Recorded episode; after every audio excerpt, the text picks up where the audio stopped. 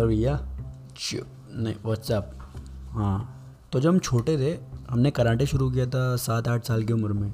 तो उस समय होता क्या था, स्कूल में कराटे क्लास होती थी, पीरियड, कराटे का पीरियड। तो हम चार पाँच लौंडे पीछे खड़े होते थे लाइन के सबसे, क्योंकि लंबे थे तो हम लोग पीछे खड़े होते थे। अब पीछे खड़े होते थे तो वहाँ खड़े होकर बकचोदी करते थे किक पंच, कुछ चलवा रहे हैं सर जी, नहीं मतलब है, कहो, एक दूसरे गांड बेलात मारे दे रहे हैं, कोनी मारे दे रहे हैं। तो ये सब करते थे। तो एक टाइम ये आ गया था कि हम लोग पूरे साल में चार पाँच क्लास अटेंड करी होंगी, बाकी पूरे साल मुर्गा बने रहे हैं कराटे क्लास में। तो ये सीन था। खैर, फिर एक इंसिडेंट हुआ कि हमने एक लौंडे का हाथ तोड़ दिया फाइट में। तो मैं गुरु ने हमसे कहा कि चलो अच्छा हम तुमको सिखाएँगे। हम तुम्हें एडवांस सिखाएँगे। हमने कहा अच्छा ठीक है गुरु हमको सिखाइएगा। उनको लगा लौंडे में दम है। तो उस समय टीवी पे ना शंघाई नाइट्स करके स्टार गोल्ड पे एक सीरीज़ शुरू हुई थी। उस सीरीज़ में होता क्या था कि उस समय की प्रचलित मार्शल आर्ट मूवीज़ दिखाई जाती थी। तो हम भाई नए नए कराटे शुरू किए थे तो हमें लगा, अरे, हम उड़ के हवा हम चार पाँच लाते मार देंगे। तो हमने देखना शुरू की वो सीरीज़ तो जब वो सीरीज़ देखना शुरू करी तो उसमें ब्रूसली की द बॉस और एंटर द ड्रैगन ये सब पिक्चर है, जैसे snake in the monkey shadow snake in the eagle shadow thirty six chamber of Shaolin ये सब पिक्चरें आती थी। तो हमको देखने में बड़ा मज़ा आता था, पर हम पहले बहुत जाते थे, क्योंकि नौ बजे वो पिक्चर आना शुरू होती थी और ग्यारह, साढ़े ग्यारह बजे तक ख़त्म होती थी और हमारा टाइम था सोने का दस बजे, क्योंकि पापा सुला देते थे। लेकिन हम पिक्चर देखनी है तो भैया हौके जाते थे, पर ये अपनी ट्रेनिंग का पार्ट समझ के हम पिक्चर देख लेते थे। हमने एक दिन टोनी जैक की ओंग बैग देख ली। तो जब ओंग बैग देखी तो उसमें एक सीन था कि टोनी जैक प्लेटफॉर्म से कूदते हैं और विलन की छाती पे अपने घुटने लेके कूद जाते हैं। मतलब अटैक करते हैं, जो बेसिक मुआ का नी अटैक होता है वो करते हैं। तो बस, हम अगले दिन गए, हमारी एक सीनियर से लड़ाई हो गई। सीनियर तो चार पाँच साल सीनियर था तो हम भागते भागते गए उस पर छाती पे घुटने लेके कूद गए। तो उसके मुँह में और यहाँ पे काफ़ी चोट वोट लग गई। तो हमको चार पाँच सीनियर ने पकड़ के धुन दिया, बहुत हमका, हनुमान बना दिया मारते मारते तो खैर हम एक चीज़ समझ गए कि रियल लाइफ और रियल लाइफ फाइटिंग में बड़ा अंतर होता है। हम इतना इन्फ्लुएंस रहते थे मार्शल आर्ट मूवी से कि हम कराटे पीरियड में करते क्या थे कि जो थोड़े बहुत मूव सीख लिए होते थे वहाँ पे, वो क्लास में करते थे। तो मैं गुरु जी ने हमसे एक बात कही कि बेटा, ये सब करने से कुछ नहीं होगा फाइटर्स मेंटेलिटी डेवलप करो, अपनी फाइट बनाओ तो थोड़ा आगे बढ़ोगे और प्लेयर बन पाओगे।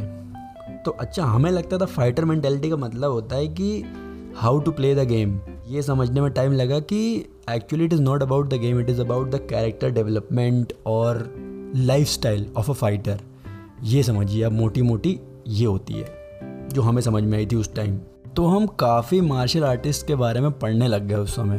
जैसे हमने ब्रूसली के बारे में पढ़ा, हमने टोनी जा के बारे में पढ़ा ब्रूसली के साथ साथ समोआ हंग थे उनके बारे में पढ़ा, उनके को स्टार रहे हैं बहुत सारी मूवीज़ में। वो मोटे वाले एक फ़ाइटर हमेशा अपने मूवीज़ देखे होंगे जो बहुत अच्छी जिमनास्टिक करते थे। और उसके अलावा जेटली हो गया डॉनी एन हो गए जैकी चैन हो गया, इनके बारे में खूब पढ़ाई करी। हम इनके मूव्स काफ़ी हद तक कॉपी करने लग गए थे कि हाँ मतलब चार पाँच लाते हैं वो जैसे जेटली की जो एरोप्लेन की के वो नहीं मार पाते थे, पर हम सीख गए। जब हम ये सब फाइट में करते थे स्कूल में जाके तो पहले जाते थे क्योंकि भैया ये उनका तरीका था और हमारी प्रैक्टिस होती नहीं इस तरीके में। हमें लगता था कि भैया ये तरीका कर देंगे तो ज़्यादा पॉइंट निकाल लेंगे, पर पहले जाते थे। फिर हमने कहा, चलो ये सब बेकार है हमने फिर शुरू किया वॉरियर क्लैंस के बारे में पढ़ना। तो थोड़ा बहुत थोड़ा बहुत पढ़ा, जैसे मराठास के बारे में पढ़ा, स्पार्टन्स के बारे में पढ़ा, और शाओलिन मंक्स के बारे में पढ़ा, बजरकर्स आर्मी जो थी, वाइकिंग्स की, उनके बारे में पढ़ा। और इतना पढ़ लिए कि हम कंफ्यूज रहे कि कैसे बन जाए, कैसे बढ़िया फाइटर बन जाए हम। हमें एक बात समझ में आई थोड़े दिन बाद इस सब हटाओ ये जो थोड़ा बहुत सबसे पढ़ पढ़ के इधर उधर से नोच खसोट के जो सीख गए हैं, इसको जोड़ गांठ के एक अपना वो बनाते हैं, अपना तरीका बनाते हैं फाइट करने का। तो हमने फिर अपनी रिसर्च करी और ये देखा कि हमारी बॉडी किस आकार प्रकार की है, हम लंबे हैं तो हमारे पंचेस की रीच क्या है किक्स अच्छी हैं काउंटर पे हमारा काम बहुत कम है तो हमें काउंटर पे काम करना, ये सब चीज़ें। जब अपनी स्टाइल के बारे में हम रिसर्च कर ही रहे थे तो काफ़ी लोग थे जिनके बारे में हमने जानना शुरू किया, जिनको हमने मतलब क्लोजली एडमायर करना शुरू किया, या उसे कहते हैं ना कि वॉच करना शुरू किया उनके गेम्स जैसे मोहम्मद अली हो गए माइक टाइसन हो गए, रोनाल्डिनो गाउचो हो गया कोबे ब्रांट हो गए डिकैप्रियो हो गया, और ऐसे कई सारे लोग थे। इनके बारे में ना एक बहुत बेहतरीन चीज़ थी जो हमें समझ में आई। सब में एक चीज़ कहीं ना कहीं एक हद तक कॉमन थी कि दे ओन्ड देयर गेम या दे ओन्ड देयर स्पेस वो रिंग में, ग्राउंड में, सेट में ऐसे रहते थे जैसे ये उनके बाप का है, छाट किसी और का नहीं है। और अपोनेंट लैंड है। तो जैसे मोहम्मद अली थे तो मोहम्मद अली हमेशा ऐसे रिंग में फाइट करते थे कि जैसे वो सामने वाले को अपना घर दिखा रहे हो कि अरे देखो हमारे घर में ये भी है, हमारे घर में ये भी है। पूरा रिंग घुमाते थे। टाइसन हमेशा उस कुत्ते की तरह होता था गली के जो ऐसा रहता था कि तुम उसकी गली में घुसे कैसे? तुमने परमिशन ली, अब घुसे हो तो पहले जाओगे। रोनाल्डिनो का सीन ये रहता था कि वो अपोनेंट को ये दिखाता कि भाई, गोल मार तो देंगे ही हम, पहले स्किल देखो हमारी।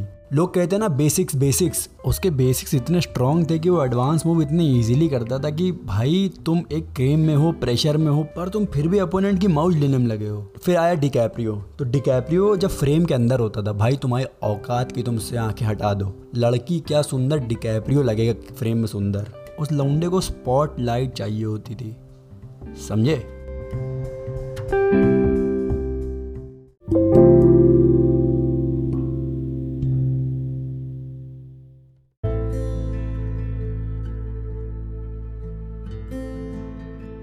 एक बार हमारे कोच ने हमें एक कहानी बताई। मोहम्मद अली और लैरी होम्स के बीच में एक मैच हुआ था। दोनों एक दूसरे के स्पारिंग पार्टनर्स थे और उस टाइम मोहम्मद अली अपना कम कर रहे थे थर्टी एट ईयर्स की उम्र पे और वो अपने करियर के काफ़ी लेट पड़ाव पे थे। और कहा जाता है उस फाइट के लिए कि Muhammad Ali was making a date with his mind which is body could not keep उस समय बॉडी आपका साथ नहीं दे रही होती, आप अपने प्राइम से बहुत लेट होते हो और काफ़ी चीज़ें होती हैं। पर खैर, होम्स ने 11 राउंड की फाइट की और मोहम्मद अली को हरा दिया। उस समय ऑडियंस में 14 साल का एक लौंडा बैठा हुआ था, जो फाइटर को देख रहा था। वो रोते हुए घर गया और अगले दिन हुआ क्या कि कस डमाटो और मोहम्मद अली फ़ोन पे बात कर रहे थे। तो कस्टमाटो बोलते हैं कि मेरे पास एक चौदह साल का एक लौंडा है, जो अगला हैवी वेट चैंपियन बनेगा, वो तुमसे बात करना चाहता है। तो लौंडा फ़ोन पे आया और उसने एक ऐसी बात की जो चिगर वाले लोग कर सकते हैं। उसने कहा कि, अली, आप कैसे उससे हार गए? आपको अपने हाथ ऊपर रखने चाहिए थे, ये, वो। और वो बोला कि, जब मैं बड़ा हो जाऊँगा ना I will get him for you मैं उससे आपके लिए बदला लूँगा। ये लौंडा था माइक टाइसन, जो हमें आज तक बहुत इंस्पायर करके रखता है। उनके punches pure beauty pure class और फिर हुआ ये कि टाइसन और होम्स की फाइट हुई, जब होम्स 48 साल के थे और टाइसन अपनी प्राइम में थे ऑलमोस्ट और फिर टाइसन और होम्स की फाइट हुई, जो अली देखने आए थे। और फाइट के पहले मोहम्मद अली टाइसन के पास गए और उनके कान में बोला कि remember what you said get him for me और बस, जब आपका आइडल आपके सामने हो तो आप कैसे हार सकते हो? और टाइसन ने लैरी को हरा दिया। ये कहानी दिल में एकदम इज़्ज़त सी जगा देती है कि, भाई, क्या कर दिया लॉन्ड ने? इतना कॉन्फिडेंस तो अभी इस सब के बीच आपको एक नाम सुनाई दिया होगा, कस डोमाटो का। ये आदमी लेजेंड था। ये माइक टाइसन के कोच थे इन्होंने माइक टाइसन को अडॉप्ट किया था और बॉक्सिंग में कोच किया था। जब हम इन सब लोगों के बारे में पढ़ रहे थे तो कस डमाटो जैसे ही इनका नाम आया तो हमने इनके बारे में रिसर्च करी कस डमाटो के बारे में पढ़ा। तो कस डमाटो की एक बहुत पिक्यूलियर फाइटिंग स्टाइल थी। एक्चुअली कस डमाटो क्या थे?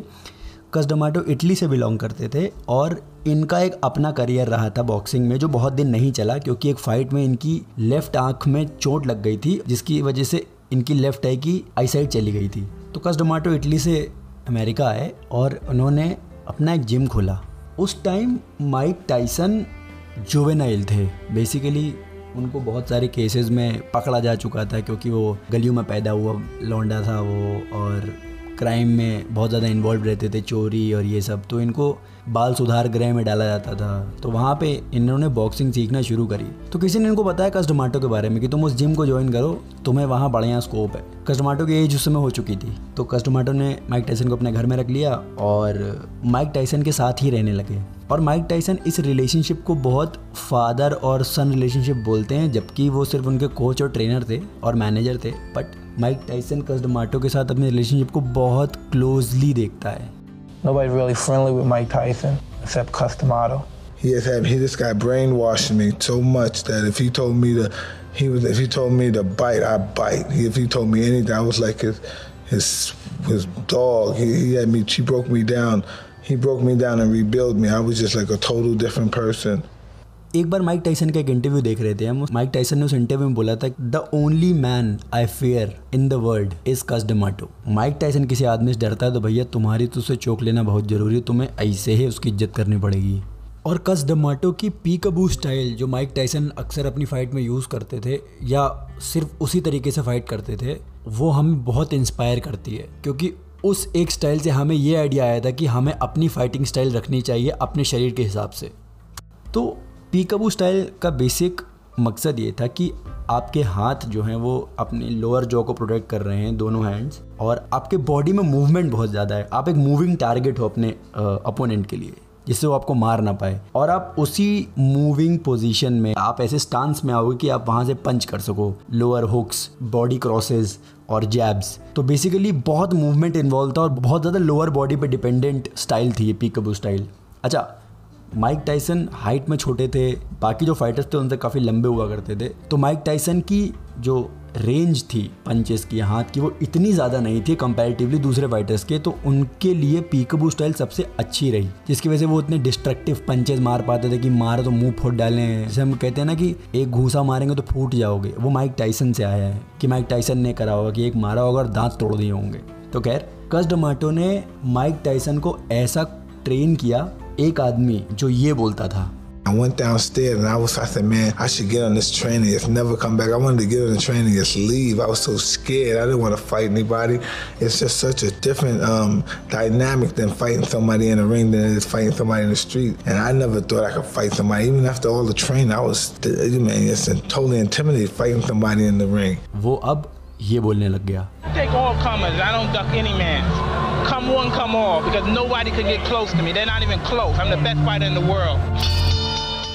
आप समझ रहे हैं कोच कितना ज़रूरी होता है आपके अंदर वो कॉन्फिडेंस पैदा करने के लिए माइक टाइसन ये भी बोलते हैं कि वो पहले ये कहा करते थे जब सत्रह अठारह साल के थे कि मैं अच्छा नहीं दिखता हूँ, मेरी शक्ल ख़राब है, मैं अगली लगता हूँ। तो उन्होंने बताया कि एक बार कस्टमाटो ने एक बेसबॉल का बैट लिया और उससे कहा कि मैं तुम्हें इस बैट से इतना मारूँगा ना, इतना मारूँगी कि तुम्हारा मुँह तोड़ दूँगा। तुम्हें इससे फ़र्क नहीं पड़ना चाहिए कि तुम कैसे दिख रहे हो, कैसे नहीं। तुम्हें सिर्फ़ एक बात फोकस करना चाहिए कि तुम्हें वर्ल्ड चैंपियन बनना है। इस इंसिडेंट से एक ही बात समझ में आती है कि जब आप किसी फाइट के लिए प्रिपेयर कर रहे होते हो या जब आप कोई गोल अचीव करना चाहते हो तो आप बहुत ज़्यादा फोकस्ड होने चाहिए। आप दुनिया भर की चीज़ें नहीं सोच सकते। आप एक काम करने जा रहे हो, अगर आप एक पंच लैंड करने जा रहे हो तो आप का फोकस उस पंच पे होना ही होना चाहिए। आप ये नहीं कर सकते कि आप आप ये नहीं हो सकता कि आप एक पंच लैंड करोगे और सोच किसी किक के बारे में रहोगे। ऐसा नहीं। एक स्टेप आगे सोच के ज़रूर चलना चाहिए। प्लानिंग होनी चाहिए। पर प्लानिंग के साथ जो एग्जीक्यूशन होना चाहिए, वो हंड्रेड परसेंट होना चाहिए कि एक स्टेप का एग्जीक्यूशन हंड्रेड परसेंट हो, दूसरे स्टेप की प्लानिंग हंड्रेड परसेंट हो, फिर उसका एग्जीक्यूशन हंड्रेड परसेंट हो, फिर दूसरे स्टेप की प्लानिंग हंड्रेड परसेंट हो।